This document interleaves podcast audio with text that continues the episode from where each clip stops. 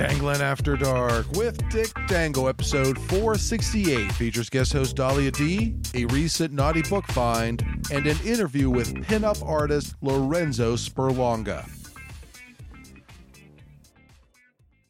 Warning this show is only for adults who like sex.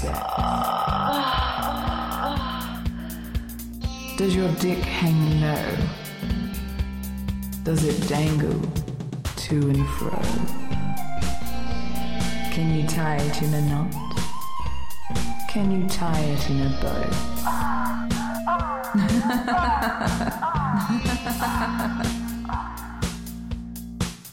Don't worry. Dick will be coming. Welcome to the Pervert Nation. Here he is. Dick Jangle, Dick Dangle. Hello, everybody, and welcome to episode 468 of Dangling After Dark with Dick Dangle. Welcome to the Pervert Nation. I am your host, Dick Dangle, and joining me for this episode is the beautiful goddess from the great white north. She is your mistress of moisture. She is your poutine princess. She is your Alberta uh a game lady. She is Dahlia Dee. How are you doing? I'm disappointed to be frank. Yeah, you should be. That was horrible. That was really what even was that, Dick? Come on. That, that this is Dick on an energy drink. Wow, maybe you should stop drinking those. If I did, I would sleep through this entire recording. oh, it has I'm the something from Alberta, so that's good. That's right. yeah, it has been burning the candles at both ends. No kidding. It's been been rough. But we'll get into all of that in a second. You've been a busy dick, is I guess what you're saying. I have been a very busy dick. Let me talk about what people are going to hear in this episode, and then we'll get into everything. Hell yeah. So, what you got is some fun banter and madness between Dahlia and I, some needed updating so I know what's going on when it comes to technology. Oh, jeez.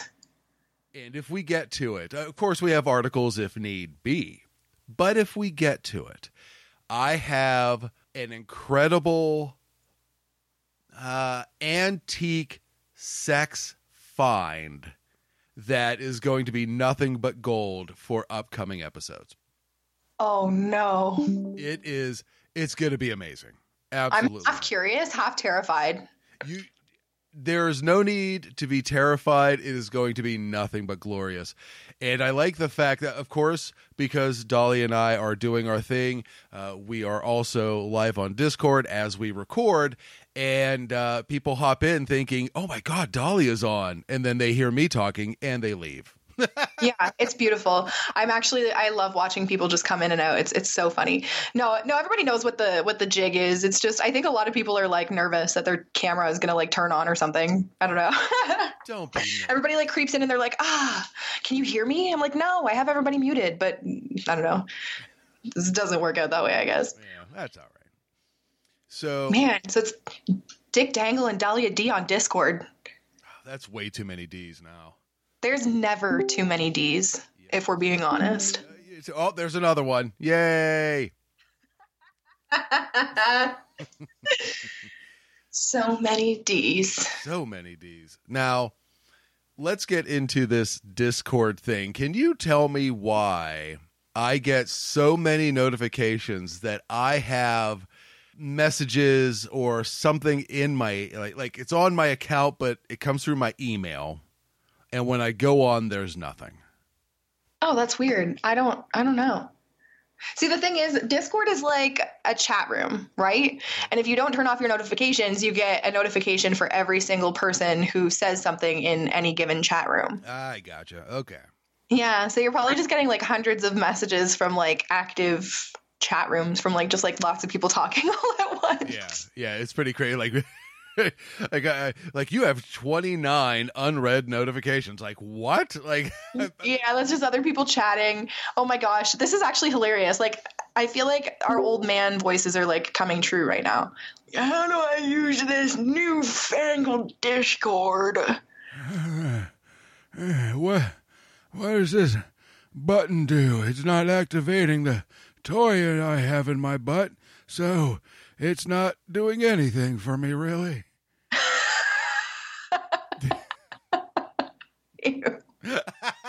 Old man butt.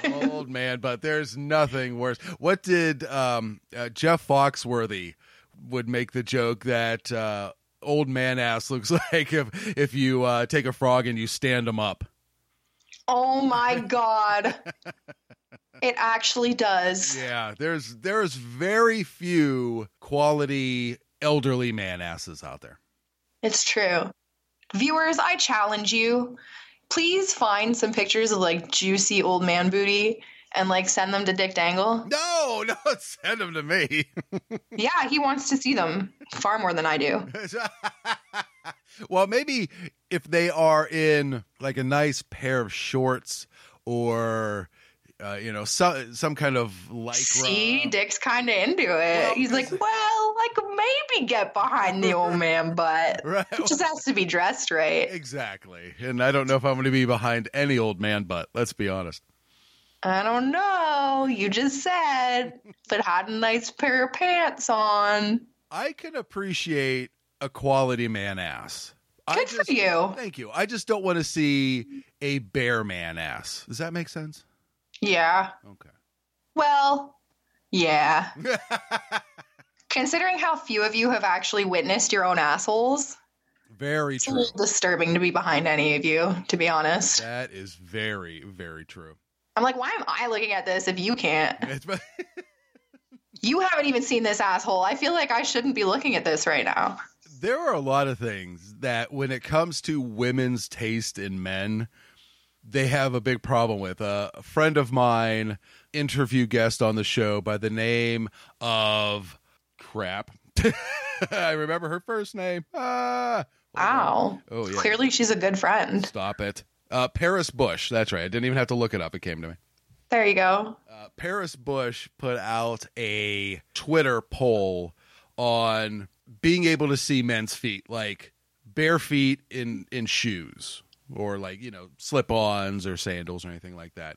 And out of all the votes that she got, it was a 50-50 split of don't want to see them and eh, they're okay. You know what? The thing about feet is that, like, they have to be like the right kind of feet. Correct. Like, I personally like a bony, vascular man foot with like a little bit of hair at the toe. Not like a hobbit foot where like the whole top of the foot is hairy. Okay. Just like a little, like a little soul patch on the toe, you know? I would imagine that's very difficult to find in Canada, considering the amount of hockey players up there and how many have lost toenails because of like like block shots and things like that. It's true. We have a lot of black toenails out here. Which is okay. But that just means that when you find a pair of nice feet, it's that much more rewarding. There you go.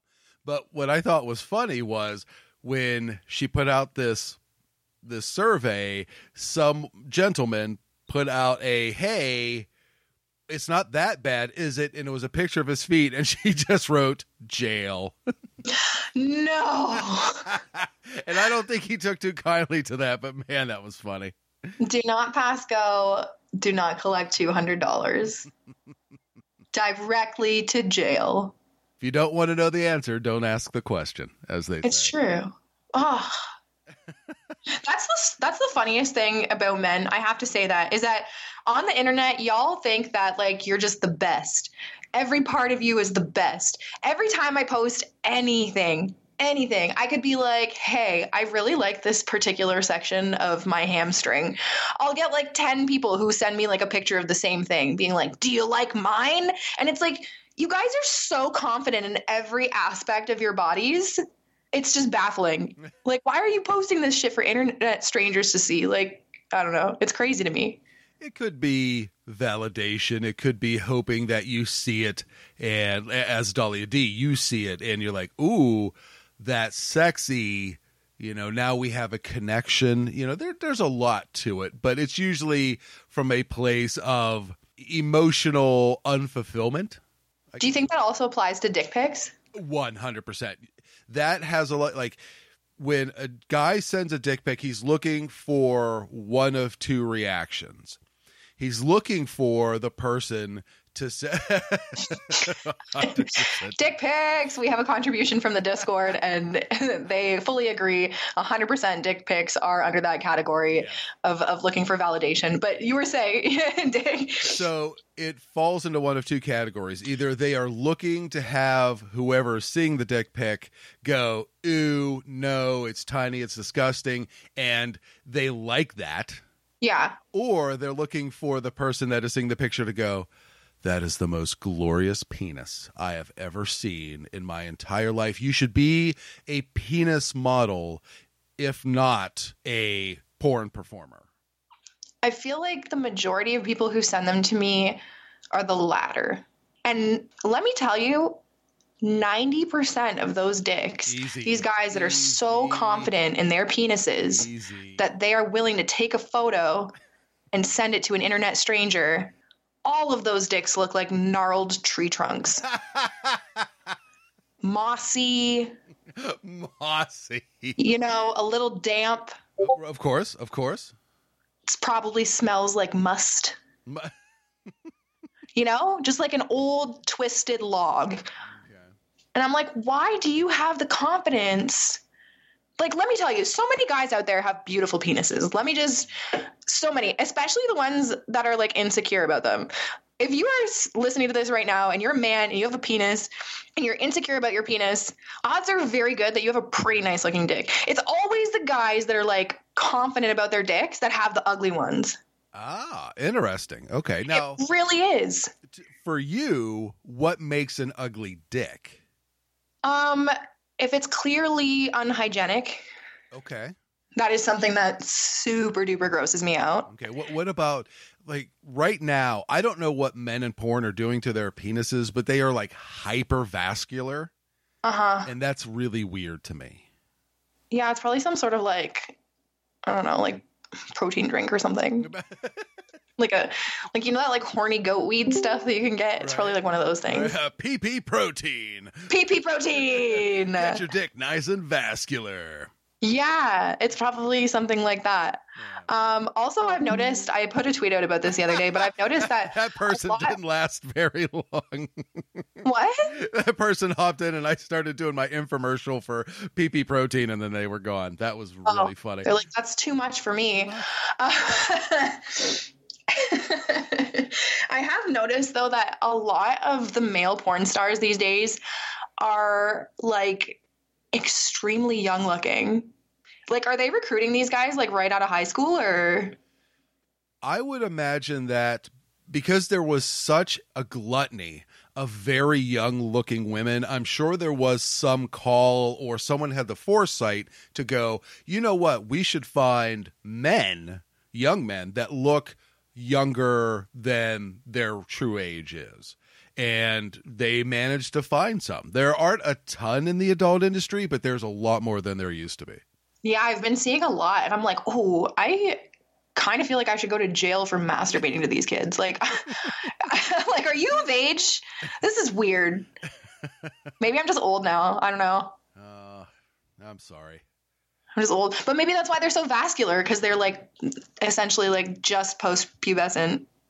Could be. I I have a feeling like there's something I haven't been, it's almost like a secret handshake. There's something that I haven't been given uh, the information for, the uh, the pass to get I bet there's know. like a, a drug. I'm thinking it's either some kind of pump or a drug or some not a drug, but we'll say a supplement. Yeah like a Cymbalta or something. Right. That's the one that has those really cringe commercials, right? I'm not sure. I the uh, the joke years ago was a drug called macoxaflopin. Oh my god! Why can't they just call them stuff like that? Like nobody wants Viagra. Right. But like macoxaflopin, I would get that. oh, I, I would buy it just to have the bottle on my shelf. Right? Ah, these pharmaceutical industry, I tell you, They don't know how to market.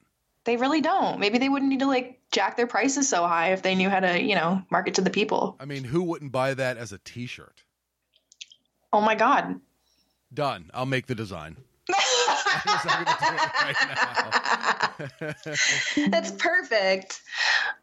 but yeah, so it's definitely some sort of like supplemental thing that makes these cocks so hard. But to go back to um, what you were saying about like what constitutes a nice dick, Yeah. it really does just come down to presentation and hygiene for me. Okay.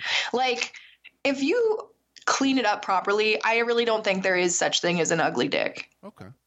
Like I think they all have the potential to look nice, and that applies to humans too, just in general. I'm like everyone has the potential to look nice. Yeah. You just gotta put a little effort in, you know? If somebody sends me like a picture of like a dick and like in the background, like there's fucking clothes all over the floor and they're watching like porn on their TV and there's like seven fucking Mountain Dew cans on their dresser in the background and like their pubic hair is like so long and matted that you'd probably need a machete to like hack through that. Have you gone through my home security camera footage? Like, you are nailing the Dangle Dome.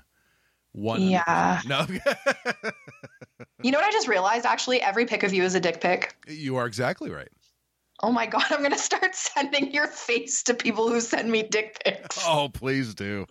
Be like, this is also a dick pic, but you don't get it because you're dumb. Right.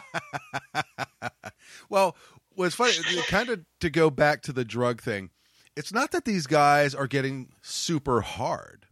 Just vascular. They're very vascular. They're very girthy, like truly abnormally girthy.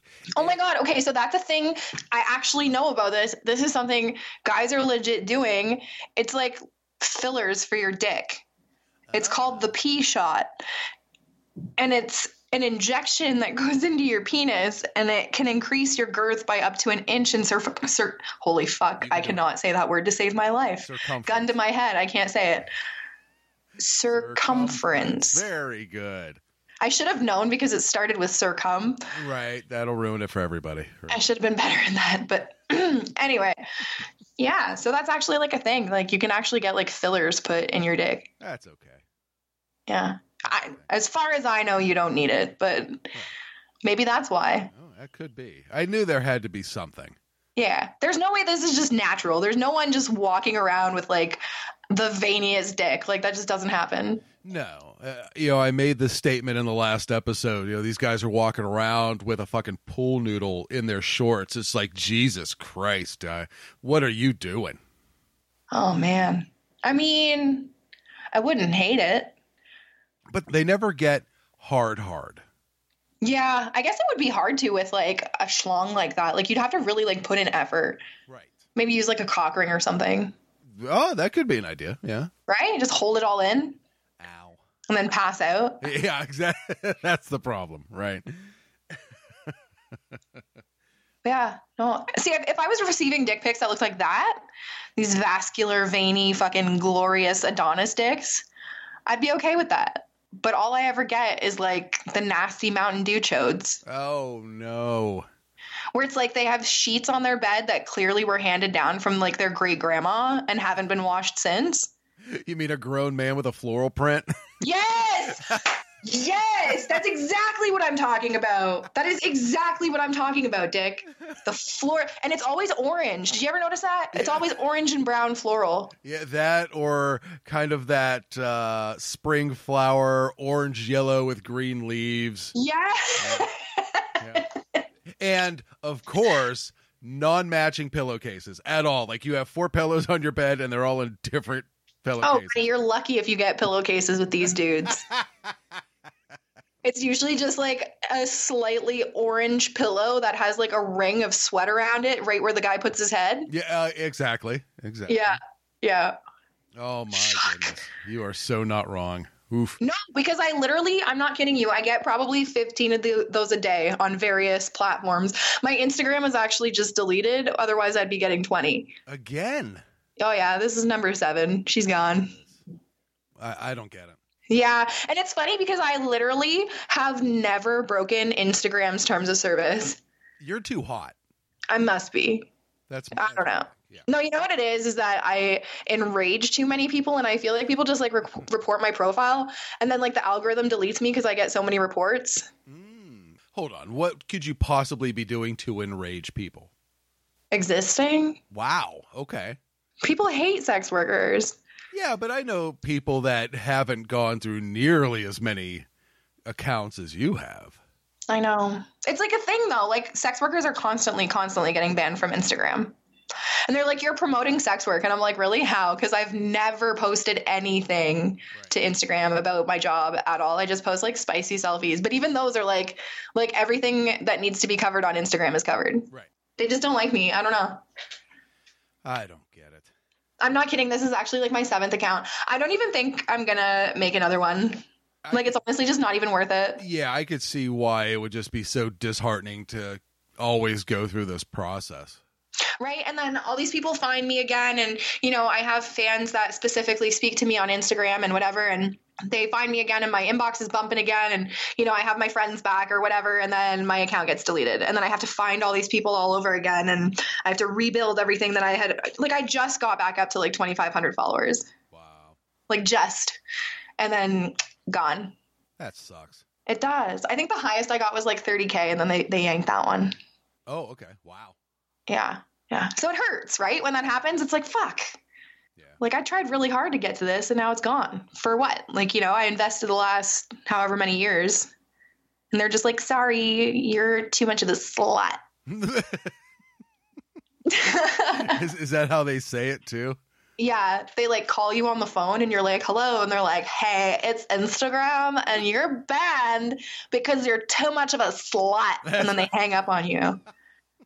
And then you try to call back and the number's disconnected. Like that's No, the person answers and they're like, You have reached the inbox of Instagram. The reason you did not get a real person is because you're a slut. Yeah, you've reached our voicemail and you're still a slut. Goodbye. And then the line goes dead. That's what I get for trying to take a drink while you talk. Don't ever do oh, that. Oh, that. it almost came out my nose. One of many ways that I like to make a man choke. Oh my goodness. So I think what we need to do to end this first half in style is to talk about this special sex surprise that I have that I that I found. So After this conversation, this is a really ominous segue into the next part. oh this is gonna be so fun. Here we go. If it's a Mountain Dew can, I'm quitting. I'm quitting the show. I'm quitting everything. It's going right in my butt. So quite literally as we record this two days ago i am with my family and we go to visit a family friend that we've become reacquainted with very nice people and it was really nice just to be able to hang out with them and catch up on old times right. so I had talked to, and it's two sisters, and I talked to the one sister about how I like records, and she goes, "You know what? I have a bunch of records. Would you mind looking at them and, and let me know the the value of them if they have any?" and I said, "Sure." So we go up there two days ago, and I'm looking through the records, and there was a couple that were you know 10 20 bucks uh she had a really nice early beatles one that was probably worth about 40 but, Nice. yeah but there wasn't a, a ton of value in there There was a lot of stuff that everybody had or the condition wasn't that good and she asked if i had knowledge in what other stuff is valued at. And because i have helped a lot of people sell things and i've done research in buying things and i have a lot of people within that realm i said yeah i, I said i can definitely help you with that. So they had this house that they were renting and the people just left and they left all the stuff in it. Oh, great. and the person was kind of a hoarder but they had different things and it happened to work out that everything that they had i knew a lot about Okay. so, you know, I'm helping them kind of get an idea of if they want to sell it, how much they could get for it realistically. And then there was this box, a little bit smaller than a shoebox. And I said, What's in here? And they're like, Oh, I don't know. And I open it up, and it's a book, it's a series of books called Sexology. Oh my God, really? Yeah, so Sexology was a publication that started in the 30s. Yes. And I don't know how long it went. I want to say it was like the 70s. Oh, yeah. And they were about the size of a Reader's Digest. They were typically like 50 pages or so. And there were about 50 in this box. Oh my God, please tell me you bought them. Because I helped them so much, they just gave them to me. Oh Oh, no way. Oh my God. Have you had a chance to flip through them yet? You just wait. So. I actually know sexology. Like I know what that is. I've seen it. So they they actually released, I want to say in the 70s, these horrible, horrible series of like how-tos. Okay. It was like porn. They're on Pornhub. I got to see if I can find them. They're literally under sexology. And they made like how to how to fuck videos Oh, okay. and they had two people like demonstrating and it was like perform cunnilingus on the woman and he's like licking her leg like oh it's fucking fantastic i gotta find it but okay so what is your favorite part of the sexology that you've viewed so far Well, considering there are 50 of them, I was just flipping through to see what I could find to bring to the show that would just be entertaining to the listeners. oh god So, all of these books are from about 1953 to 1958. when people were still douching with lysol let's just throw that out there Yeah, exactly. Well, what's funny about the books, though, you could tell that they had done their research because what they would do is be fairly open and modern about how people were beginning to view sex.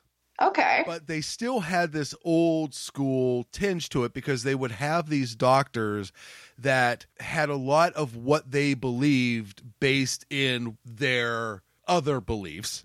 and that kind of transcended medical truth. But some of it is adorable. Like some of it is just so blatantly not true. Like even oh my gosh even at that time, you know, it was just like wow.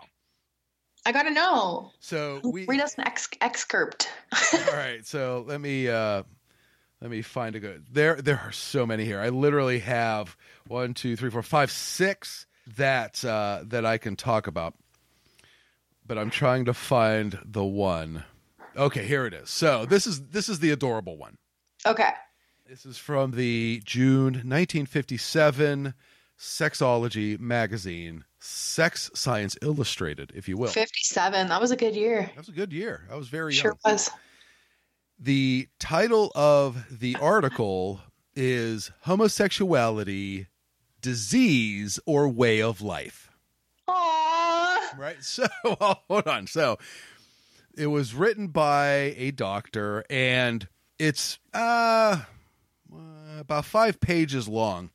And on the second page, the book, Sexology itself, gives a disclaimer. And it says uh, Sexology magazine disagrees with many of the conclusions of this doctor. Many experts in the field, field will also disagree uh, with their viewpoint of homosexuality being a disease and can be cured. But it didn't prevent them from putting this in their magazine. Like it didn't make any sense.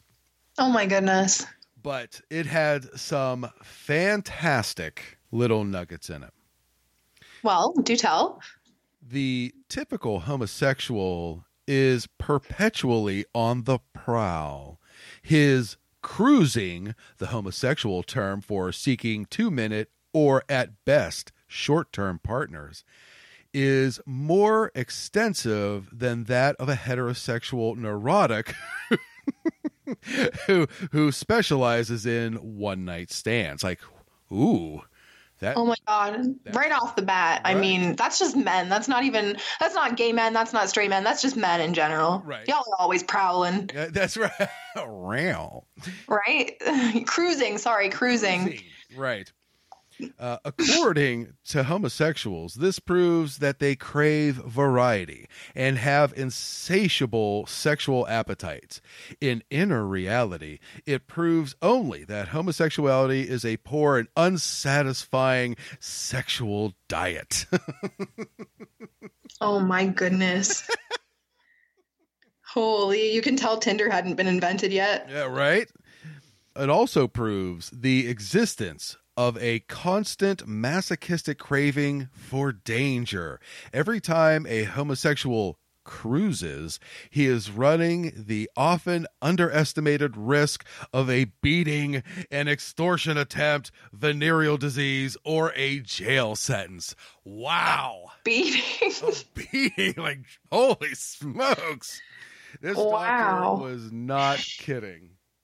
But like, okay, once again, like I know that this is like from a million years ago, but it actually cracks me up that like they throw all of these like stereotypes onto like gay men, but like let's be honest. If you knew that there was pussy at the end of a tunnel that was covered in razor blades, you'd probably still go through the tunnel. Cuz that's just like a dude thing. You're not wrong. It's just that with gays there's two of you. right. Yeah. Yeah.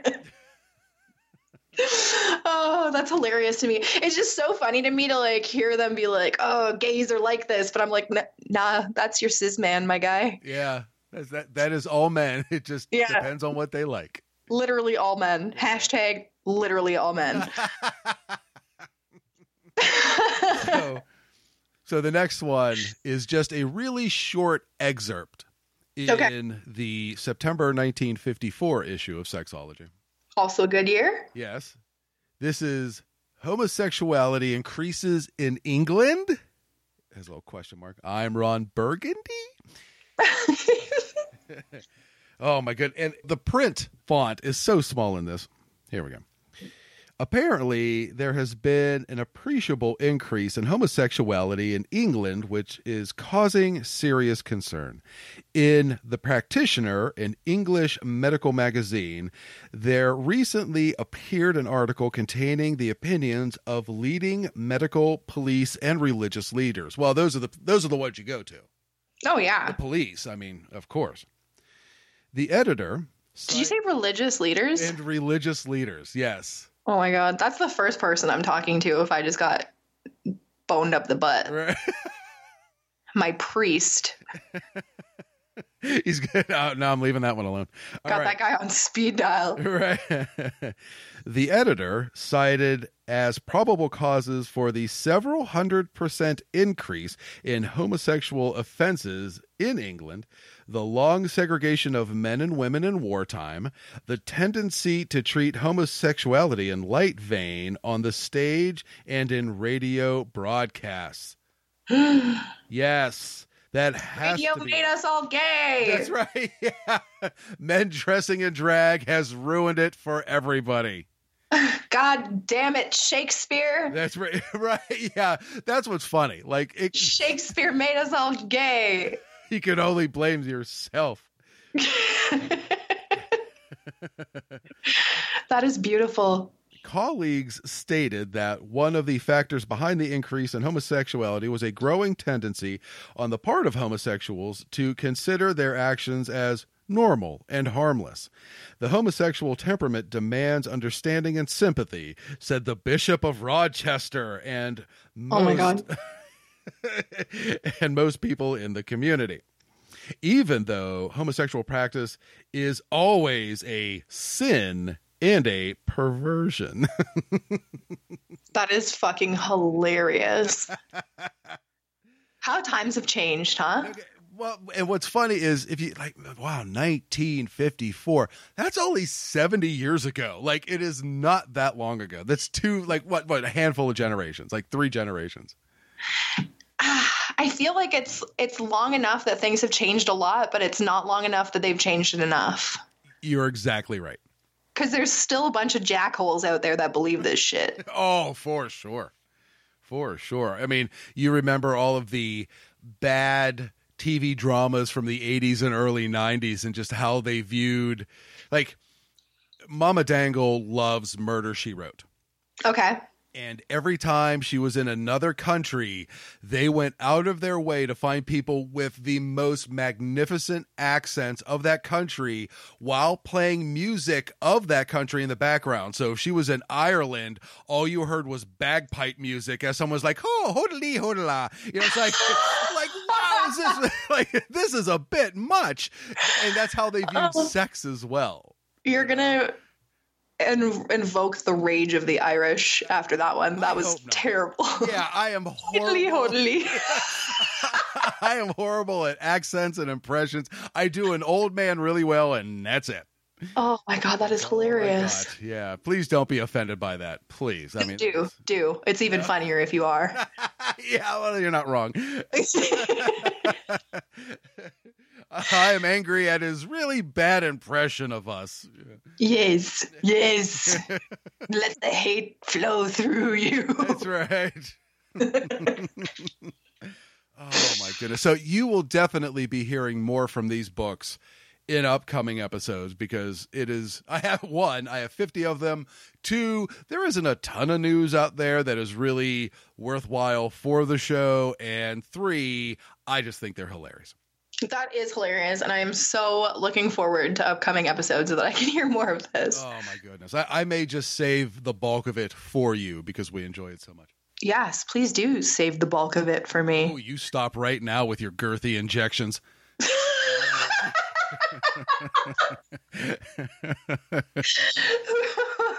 Who is your? Spe- speaking of girthy injections, I had the opportunity to speak with Lorenzo Sperlonga. Now, I have mentioned his name in recent episodes.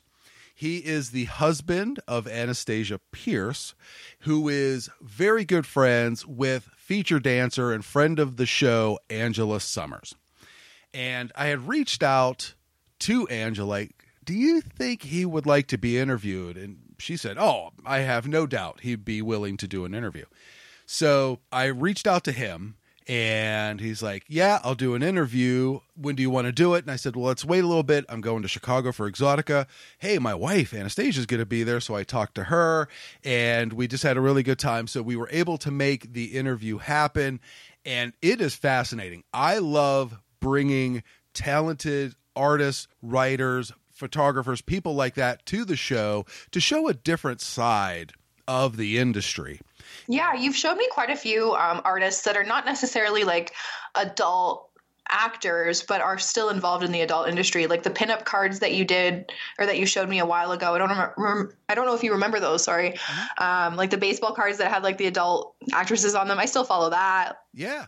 So Oh, cool. yes. I love that. Oh, Wax Packs Glam. Yeah. I, yes, thank you. Yes. Um, and with Lorenzo, he does pinup art. He had done a number of covers for Heavy Metal Magazine as well as other publications. He's worked with uh, comic book makers and just covers the gamut. And he's released a number of books, and his Kickstarter just finished a little while ago for his latest book. And we get into all of that. And he is very entertaining. He has a wonderful accent that I know the ladies will like and I will not butcher. And and he is just you could tell a very kind and and gentle guy and just has this really amazing talent. And I'm so glad that he has decided throughout all of his years to bring it to the public eye because his type of talent should not be in the background. And it's not. And I hope everybody seeks him out, you know, go on his website, buy some of his product. It is well worth it. He is absolutely amazing. And he does so much work with adult performers that you're bound to find something you like of somebody you know. Amazing. Well, I cannot wait to masturbate to this episode. Oh Sorry, I meant listen, Listen. to this episode. So, Dahlia Dee, speaking of masturbation, where can people find you online and on social media? You can find all of my links at www.daliad.com. Fantastic. You can find my links somewhere online. I don't know. Google it. Google it. I'm Dick Dangle, damn it. I don't have to tell you every time. No, okay. Uh, I am on Twitter at the Dick Dangle and Instagram Dangling After Dark. I'm not on there very much. Not gonna lie. Dangling After Dark is the website, and if you want to email me, Dick at danglingafterdark.com. So. Everybody, please enjoy my interview with Lorenzo Sperlonga. Thank you so much for listening to this episode. Please take care of yourselves and the people around you. Pay for your porn and support amazing content creators like Dahlia Dee, but also support amazing artists like Lorenzo. Find something that feeds your soul and do it as often as you possibly can. Be careful when you're prowling or cruising because because you don't want people to find out the, the curse that you have that has besieged you and of course Tiddly toddly too. oh, sorry. I meant dangle on.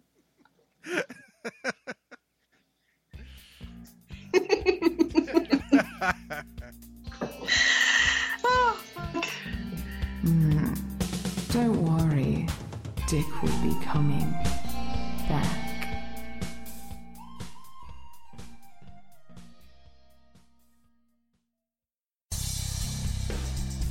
Hi, this is Angela Summers, and you're dangling after dark with Dick Dangle.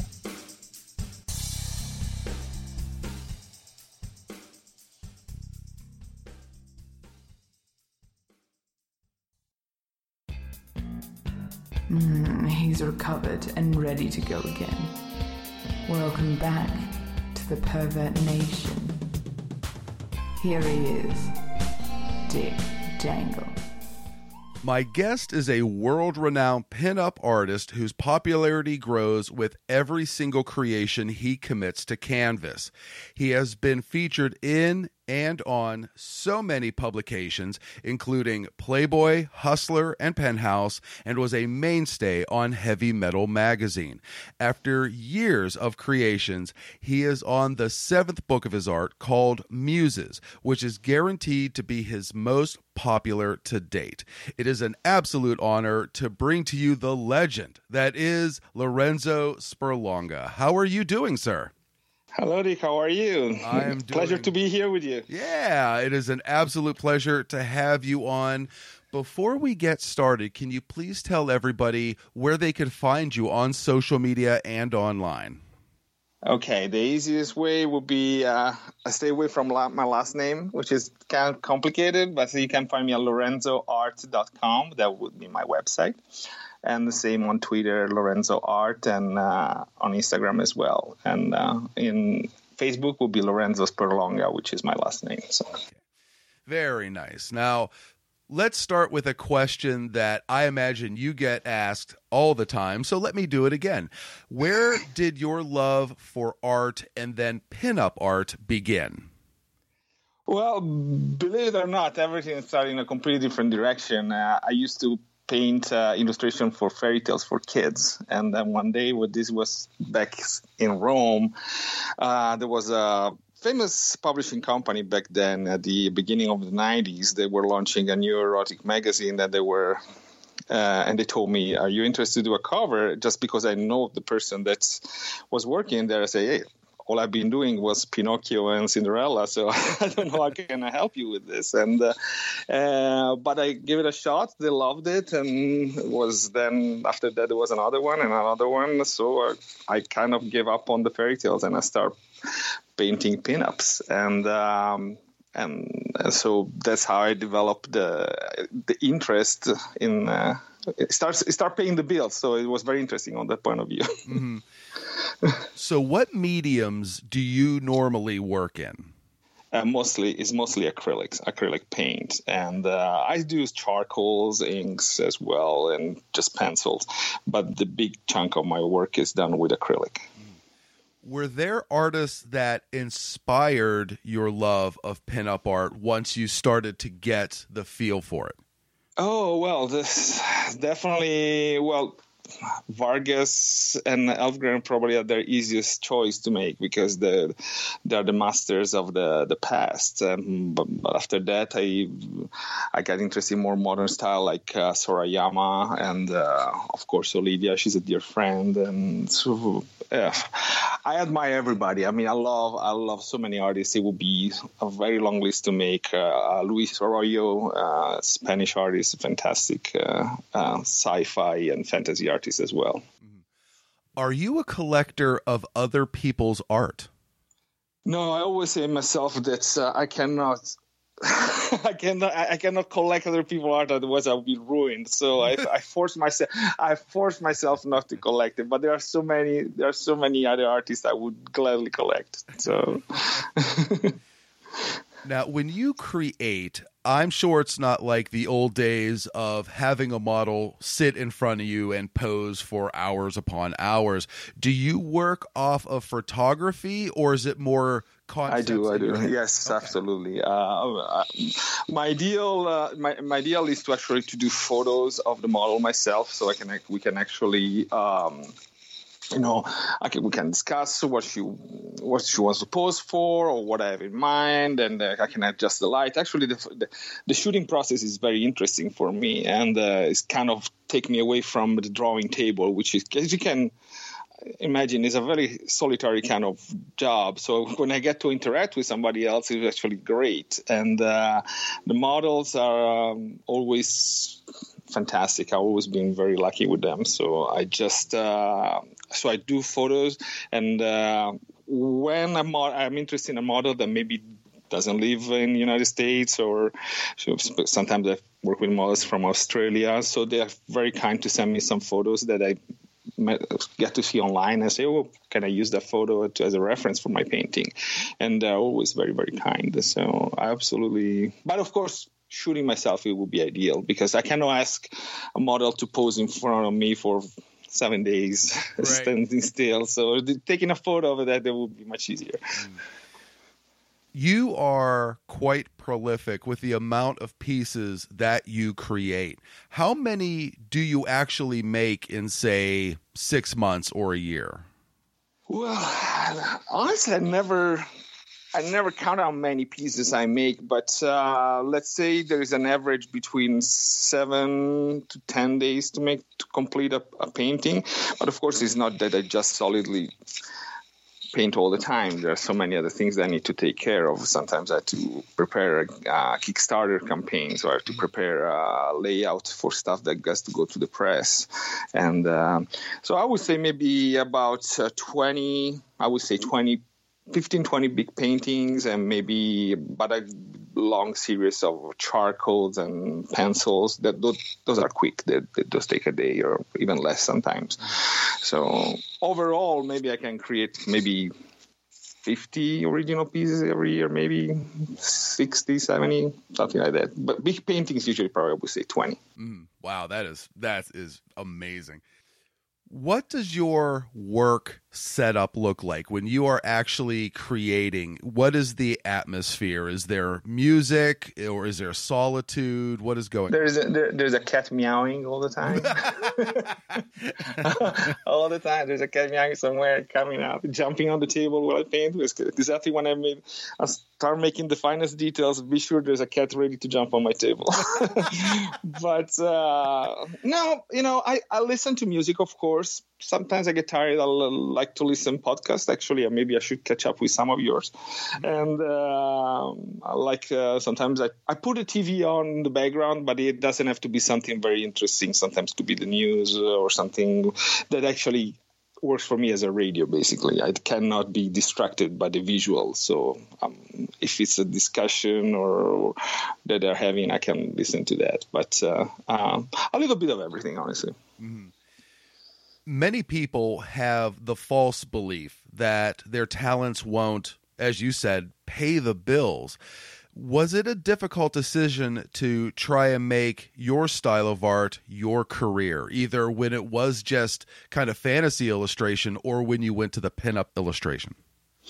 Well, the, the no, I mean, paying the bills it, it came naturally. I'm telling you, uh, uh, very quickly. I'm not gonna digress, but um, I started uh, right off. Uh, I, I, went to graphic design school back in Italy, and this was a time that there was no computer whatsoever. I mean, there was no computer graphic; everything was made by hand, even even lettering. You know, you had a pen and you you create everything by hand. And um, so right after school, when I finished school at 18, I, I was lucky uh, to go into uh, an uh, advertising agency in Rome, and they kind of gave me the trick of the trades.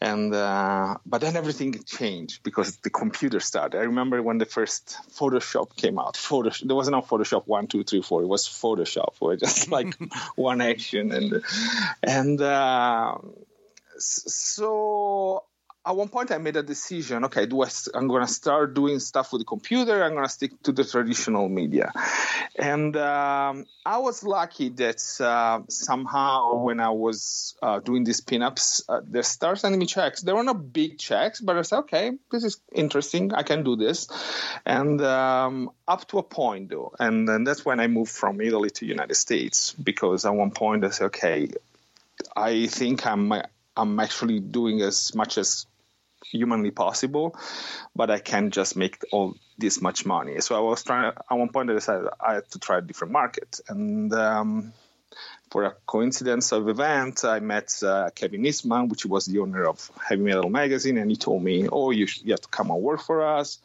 And uh, so that didn't take right away, but we stayed in contact. So in 1997, I moved for good uh, in the United States, and it's and I started working for a metal and then the, the Tamara Bane Gallery and one then Playboy Playboy in Italy I did Playboy and Penthouse but here I started working for Hustler mm. and Hustler was the the door opening for so many things you have been featured in so many magazines. Do you remember the first one you were in and do you have a collection of these magazines?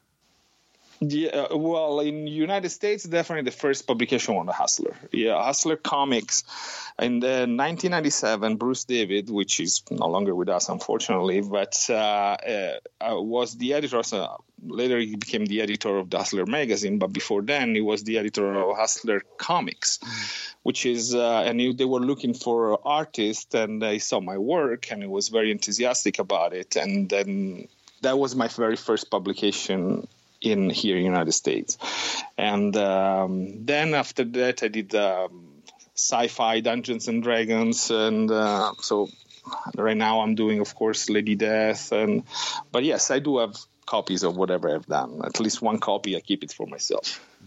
When you were first in Hustler, and then you started to be shown in Heavy Metal Magazine, was it a sense of like you take a deep breath and you go, "I made it. This is what I was hoping I could do? It. Well, it's, definitely yes and and no in a sense that uh, you see when you work for heavy metal or for hustler is not something that you do every day, but seeing your work published there actually opens so many other doors, and then at the point you see uh, you see that you've been requested from this publisher and this other publisher and this collector, this other collector. Say, okay, so you start you start seeing a, a, a certain uh, flow of things happening and it's just like okay this this is going well you know? But definitely yes heavy metal was the door that opens uh, the, the, the thing that opened so many doors to me after that was was unbelievable honestly like so many people who work in any form of the adult community, reputation is key. In the beginning, how did you talk and work with models to let them know what you are doing is about art and creation? It's so funny because actually they were start contacting me. I, I, didn't even know it was a possibility to work with models, and all of a sudden they start receiving emails from models they wanted to pose for me, huh. and uh, and it's just like, oh, this is how it works. I didn't know. I did because until then, until honestly I, I moved to the United States, I never worked with a live model, and uh, or photos. And instead uh, i start receiving emails of models that they wanted to post for my work. And just like okay this is unbelievable. Uh, and uh, then attending conventions of course you start meeting them in person. And um, and then of course you have a reputation, and um, and that's you know you, you just do the photo shoots you do the paintings you give copies of the paintings to the models they're very happy. And then that's how i ended up meeting my wife uh, and which we will get to later on for sure but you've gotten to work with so many models and adult performers with some of my favorites being angela Summers, rhea sunshine romi rain claire sinclair charlotte stokely yeah, they're all wonderful people. They're from, some like uh, Angela Summers, such a dear friend. Claire Sinclair, such a dear friend.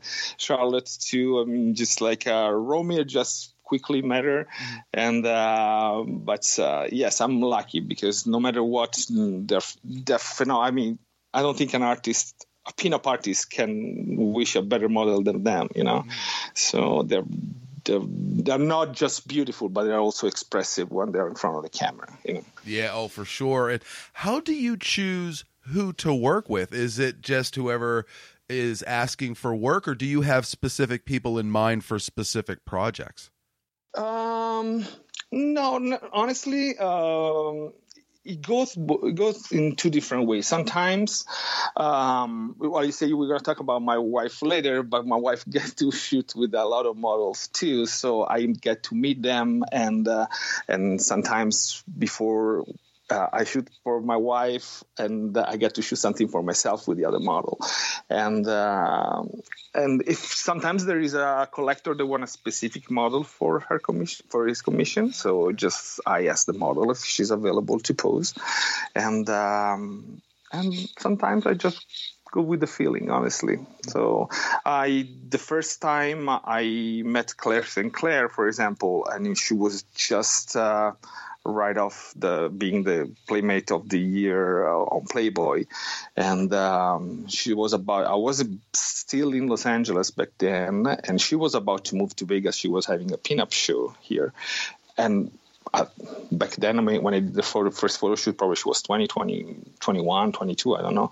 But so you would say, oh, maybe a model that she's young, she's not so experienced. Instead, she was absolutely phenomenal, you know.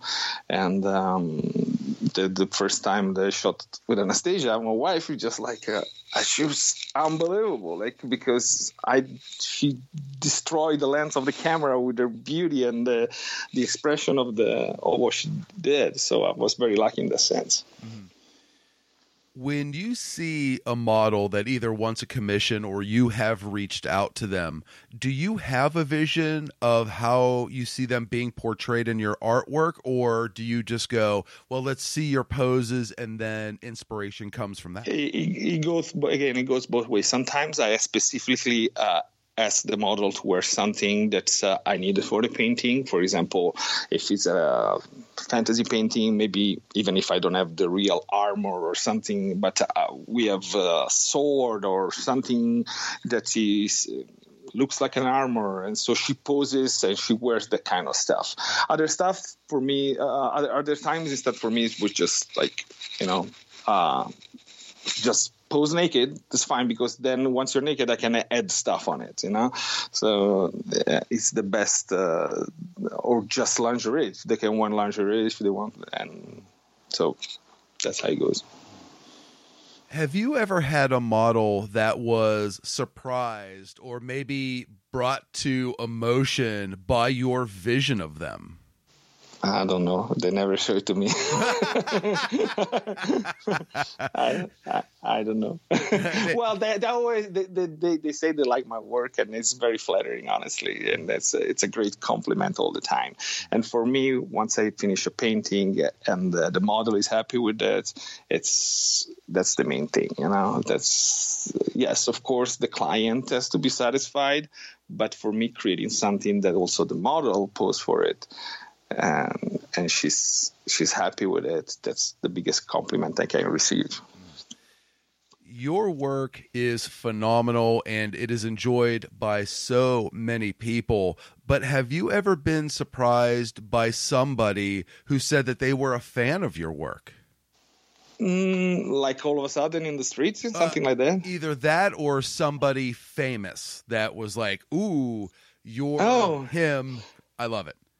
Oh, somebody famous. I don't know. I mean, for me, all the models I work with are famous to me. So, That's so true. I, I just like, yeah. I mean, just like when uh, Gene Simmons once stopped by at the booth at the, and he started looking at my work and he loved it. He did say very nice things about my work. So that was uh, okay. I, I, I bought enough Kiss records so he can he can buy a couple he can buy a couple of books. That's fun. Now, your Kickstarter for your seventh book, Muses, is just about to end as we record this, and it was met with overwhelming response. It had more than 500 backers. I imagine any creator hopes that people love their work, but how do you handle having so many people that love what you create? Well, this is what that's the other side of my job. That's not only you have to be an artist, but you also have to be a, manager. Yeah. So there are the days that you work and you can and you paint and you draw, but at the same time, then you have to uh, meet the request of all your customers and all your fans. So uh, there are days that I completely dedicate uh, to marketing, to some sometimes I do the shipping myself. Sometimes I have people helping me, especially when we do this big, massive campaign of Kickstarter. I definitely have people helping me. Otherwise, I wouldn't be able to.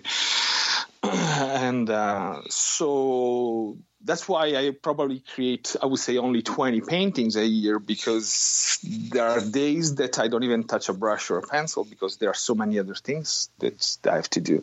So you have to be responsible in the sense that. When you, for example, you have a commission, you have to give uh, the client a realistic delivery time, a publisher a realistic delivery time, and I think it's very professional for an artist to s- stick to the plan. You know, just like that's how you m- build yourself a reputation. You know? So you just uh, uh, you're trying to.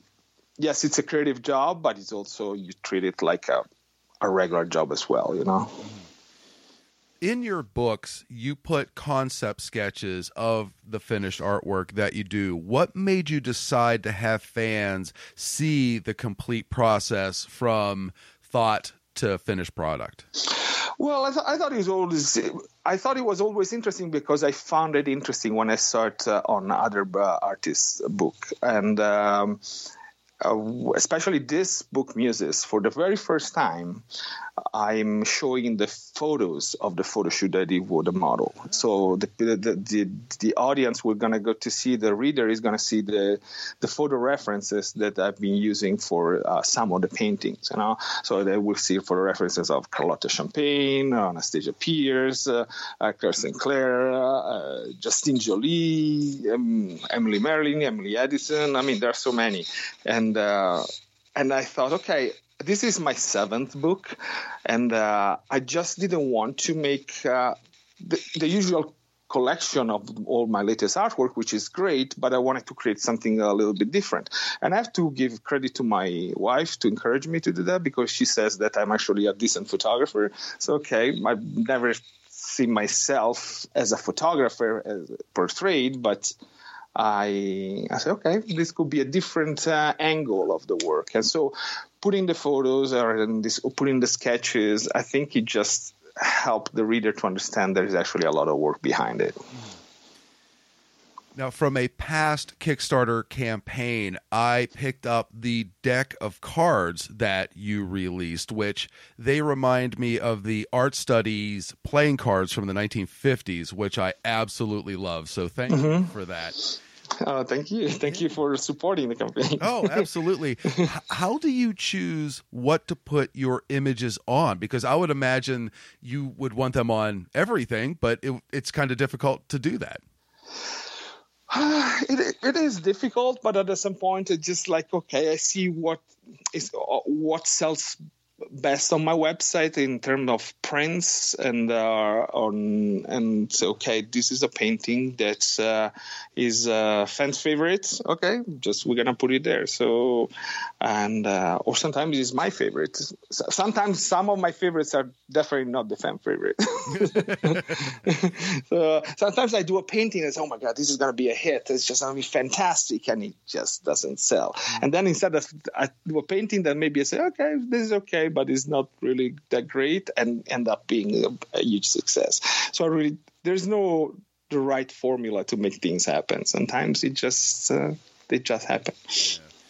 Do you have a difficult time letting your original creations go? Absolutely not. Really? give, me the, give me the right amount of the, the good check to just they go. That's one thing I always say. Don't get attached. I only keep one. Ori- I have only one original from that I've done that is not for sale. I keep it for myself, but all the rest is up is up for grab. Wow, that's I am impressed with that. I have a hard time letting stuff go. No, it's just like again, when you do this for a living, mm, you just True. have to detach yourself. It, it, was hard the very first time. I give you that. The very first time when they said, "Oh, you want to," when that when the Tamara Bane Gallery uh, contacted me. I don't know if you're familiar with the Tamara Bane Gallery. Yeah. Uh, was very it was a very popular gallery in LA in the 90s and 2000. And they they contacted me. They wanted to represent me and they wanted to sell my work. That was the very first time that I started selling my my paintings. And uh, I said, oh my God, I'm gonna do this. And and then they cut the first check. I say, yeah, I'm good. I'm good. They, they can go. mm-hmm. Now, with that last campaign, I remember you having an issue with the print quality of some of the stretch goal items that you had offered, and then you had them redone to your liking. How hard is it to find printing companies that not only want to print your art, but do it in a quality manner? Okay, printing is uh, the bane of my existence because uh, I just like I I'm very demanding. I know I'm very I also I grew up uh, as I told you. Uh, my as a graphic designer so i've been on the other side as well mm. so i know that no matter the printing cannot be 100% accurate the way you want it but there is of course a level of that you accept the work and it's just okay that's that's good. That's like okay that's 95 9% close to the original. I'm, I'm okay with that okay? And uh, now the big problem is especially in the united states is censorship. So a lot of companies refuse to to print nudity. So you have to find printers that actually are okay with that. so and they explained this to me especially the, the, the, big companies that have union involved. If there is all they need is one worker that is not agree, doesn't agree to print some sort of nudity they cannot print the entire work. And um, so that's why sometimes I, uh, for books for example most of the time i print uh, in korea or in china which the quality is fantastic i have to say that.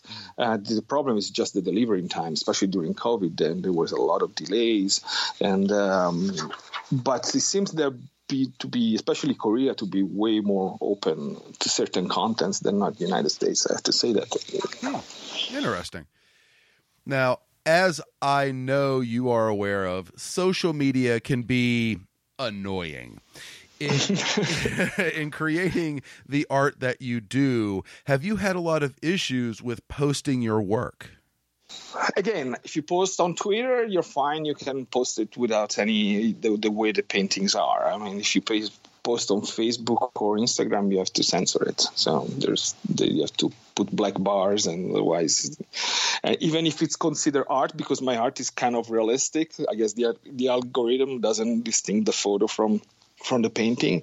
So in theory, Facebook and Instagram they say they're okay with nudity if it's considered an artistic context, mm-hmm. but uh, I guess because my style is very realistic, is the algorithm reads as a photo, and they just if I post something that's uh, the way I painted it, most most of the time they block it.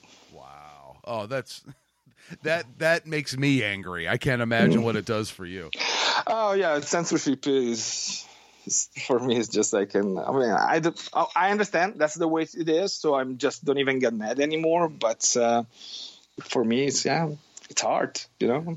I mean, I'm uh, I'm not Leonardo, I'm not uh, Michelangelo, I'm not anybody, but still, what I do, it's hard, you know. Right. You are going to Italy for the Lake Como Comic Art Festival in. Oh, you May. did your research. Huh? how excited are you, and how do you even begin to choose what to take with you? I can't imagine how many suitcases you have. Oh, it's gonna it's gonna be very it's gonna be uh, mostly originals because uh, wow uh, books. First of all, it's it's a show that is focused on, uh, on on selling original art. So I will take with me mostly original sketches, drawings. I will bring probably a few books, a few cards, and um, no places. Uh, and probably the space that I'm gonna be I'm gonna have available over there is not that, not as big as Comic Con. When I do Comic Con in San Diego, I have a big corner booth, so I can actually exhibit a lot of my work in form of prints, books, cards, and anything you can think of. Uh, this is a very small show, but is uh, uh, very VIP, let's call it. You know, so they are only they only sell a thousand tickets uh, to art collectors, basically. So they they come there and they they come to buy original art. That is incredible. I've never heard of that yeah, this is uh, it's the first time actually I'm, I'm going to do this show, so I'm very curious to see how it's going to develop. Mm-hmm. But uh, but I but I work, uh, but I'm going to play at home, so it's good. so you mentioned also doing Comic Con. Do you do a lot of conventions through the year, or are you picky with? Not anymore. Not okay. anymore. It's a lot of work, and um, of to prepare conventions, as you can imagine, it takes a lot of time. And um, so when you dedicate all the time to, com- to a convention, is not um, is all time that you cannot dedicate to commission work and other projects you had in mind. So I usually I used to do four years, and now I cut it down to two. Um, but uh, like this year is going to be this one in Italy for the first time, and then it's going to be San Diego Comic Con. And it's again, it's it's a lot of work, it's a lot of preparation. So I, I'm a I'm a one man company basically. I cannot do everything. So. Right. Now, as we mentioned, I was able to meet your lovely wife, Anastasia Pierce, at mm-hmm. Exxxotica mm-hmm. Chicago. May I ask how the two of you met, and did you try a pickup line like "I must paint you" or something romantic? No, it wasn't like so. It wasn't like that. So we met on uh, MySpace. Imagine that. Wow. Okay. in, back in back in was MySpace was still a thing, and I saw her profile and I contacted her and uh, and I asked her if she wanted to pose, and uh, the, the, the surprising things nobody calls you. Nobody. But she did. She she actually called. She didn't text. She didn't send an email. She called because i put of course when i send an email all my contact information and she and uh, she called and uh, we chat and she wanted to shoot and she wanted to for me to create a painting of her. She was very enthusiastic and uh, and uh, I guess I was very enthusiastic too when I met her. so, and um, so that's how we met. So it, was uh, it, it, I was very lucky. Yes, I was very lucky. To, to, me, not only she's a phenomenal model, but of course she's a, an unbelievable woman. So. Yeah, she was so sweet when I met her in Chicago. So, how long have you two been together? Uh, since 2008. So this is gonna be in July. It's gonna be 15 years. Oh, fantastic! Congratulations. Yeah. Oh, thank you. So, would you like to say something very flattering about her that I can mention to her when I interview her, and then we'll, we'll kind of give you a win, score you some points. well, you know, just like let me think about it. I'll okay. answer you this later. Okay. All right. Sounds good. All right. so, what does the future hold for you uh, beyond the convention? Is there plans for an eighth book, more conventions, take some time off after the Kickstarter? Mm, no, time off definitely is gonna usually September is my time off. So until September is gonna be solid because of course they're gonna we're gonna put send the the book to the press. There's gonna be a lot of press checking. Then there's gonna be conventions in between, plus a lot of people has ordered commissions through the Kickstarter. So those needs to be done, and. Uh, another book definitely in the future but usually i don't release i release a book every four years three years. But there is a plan maybe in the future to reprint some of the books that uh, that are completely sold out and people are requesting them. So I'm actually considered to reprinting some of the books as well.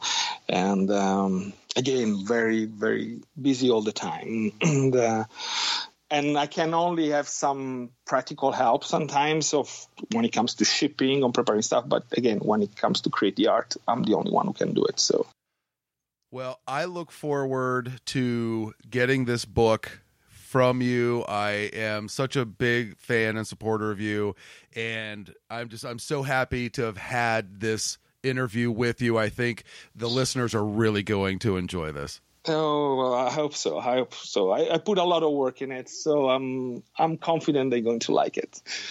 Absolutely. So, one more time before I let you go, can you please tell everybody where they could find you online and on social media? Okay, they can find me on my website is lorenzoart.com or lorenzosperlonga.com. Both they go on the same website. And on Twitter is Lorenzo Art, and on Instagram as well is Lorenzo Art, and on Facebook is Lorenzo Sperlonga. So Fantastic. Well, once again, thank you so much for your time and best of luck with it. It was a true pleasure to speak with you. I really look forward to meet you in person, maybe in one of the upcoming convention. That would be fantastic. I'm looking forward to it. Okay. You have a great day then. You too.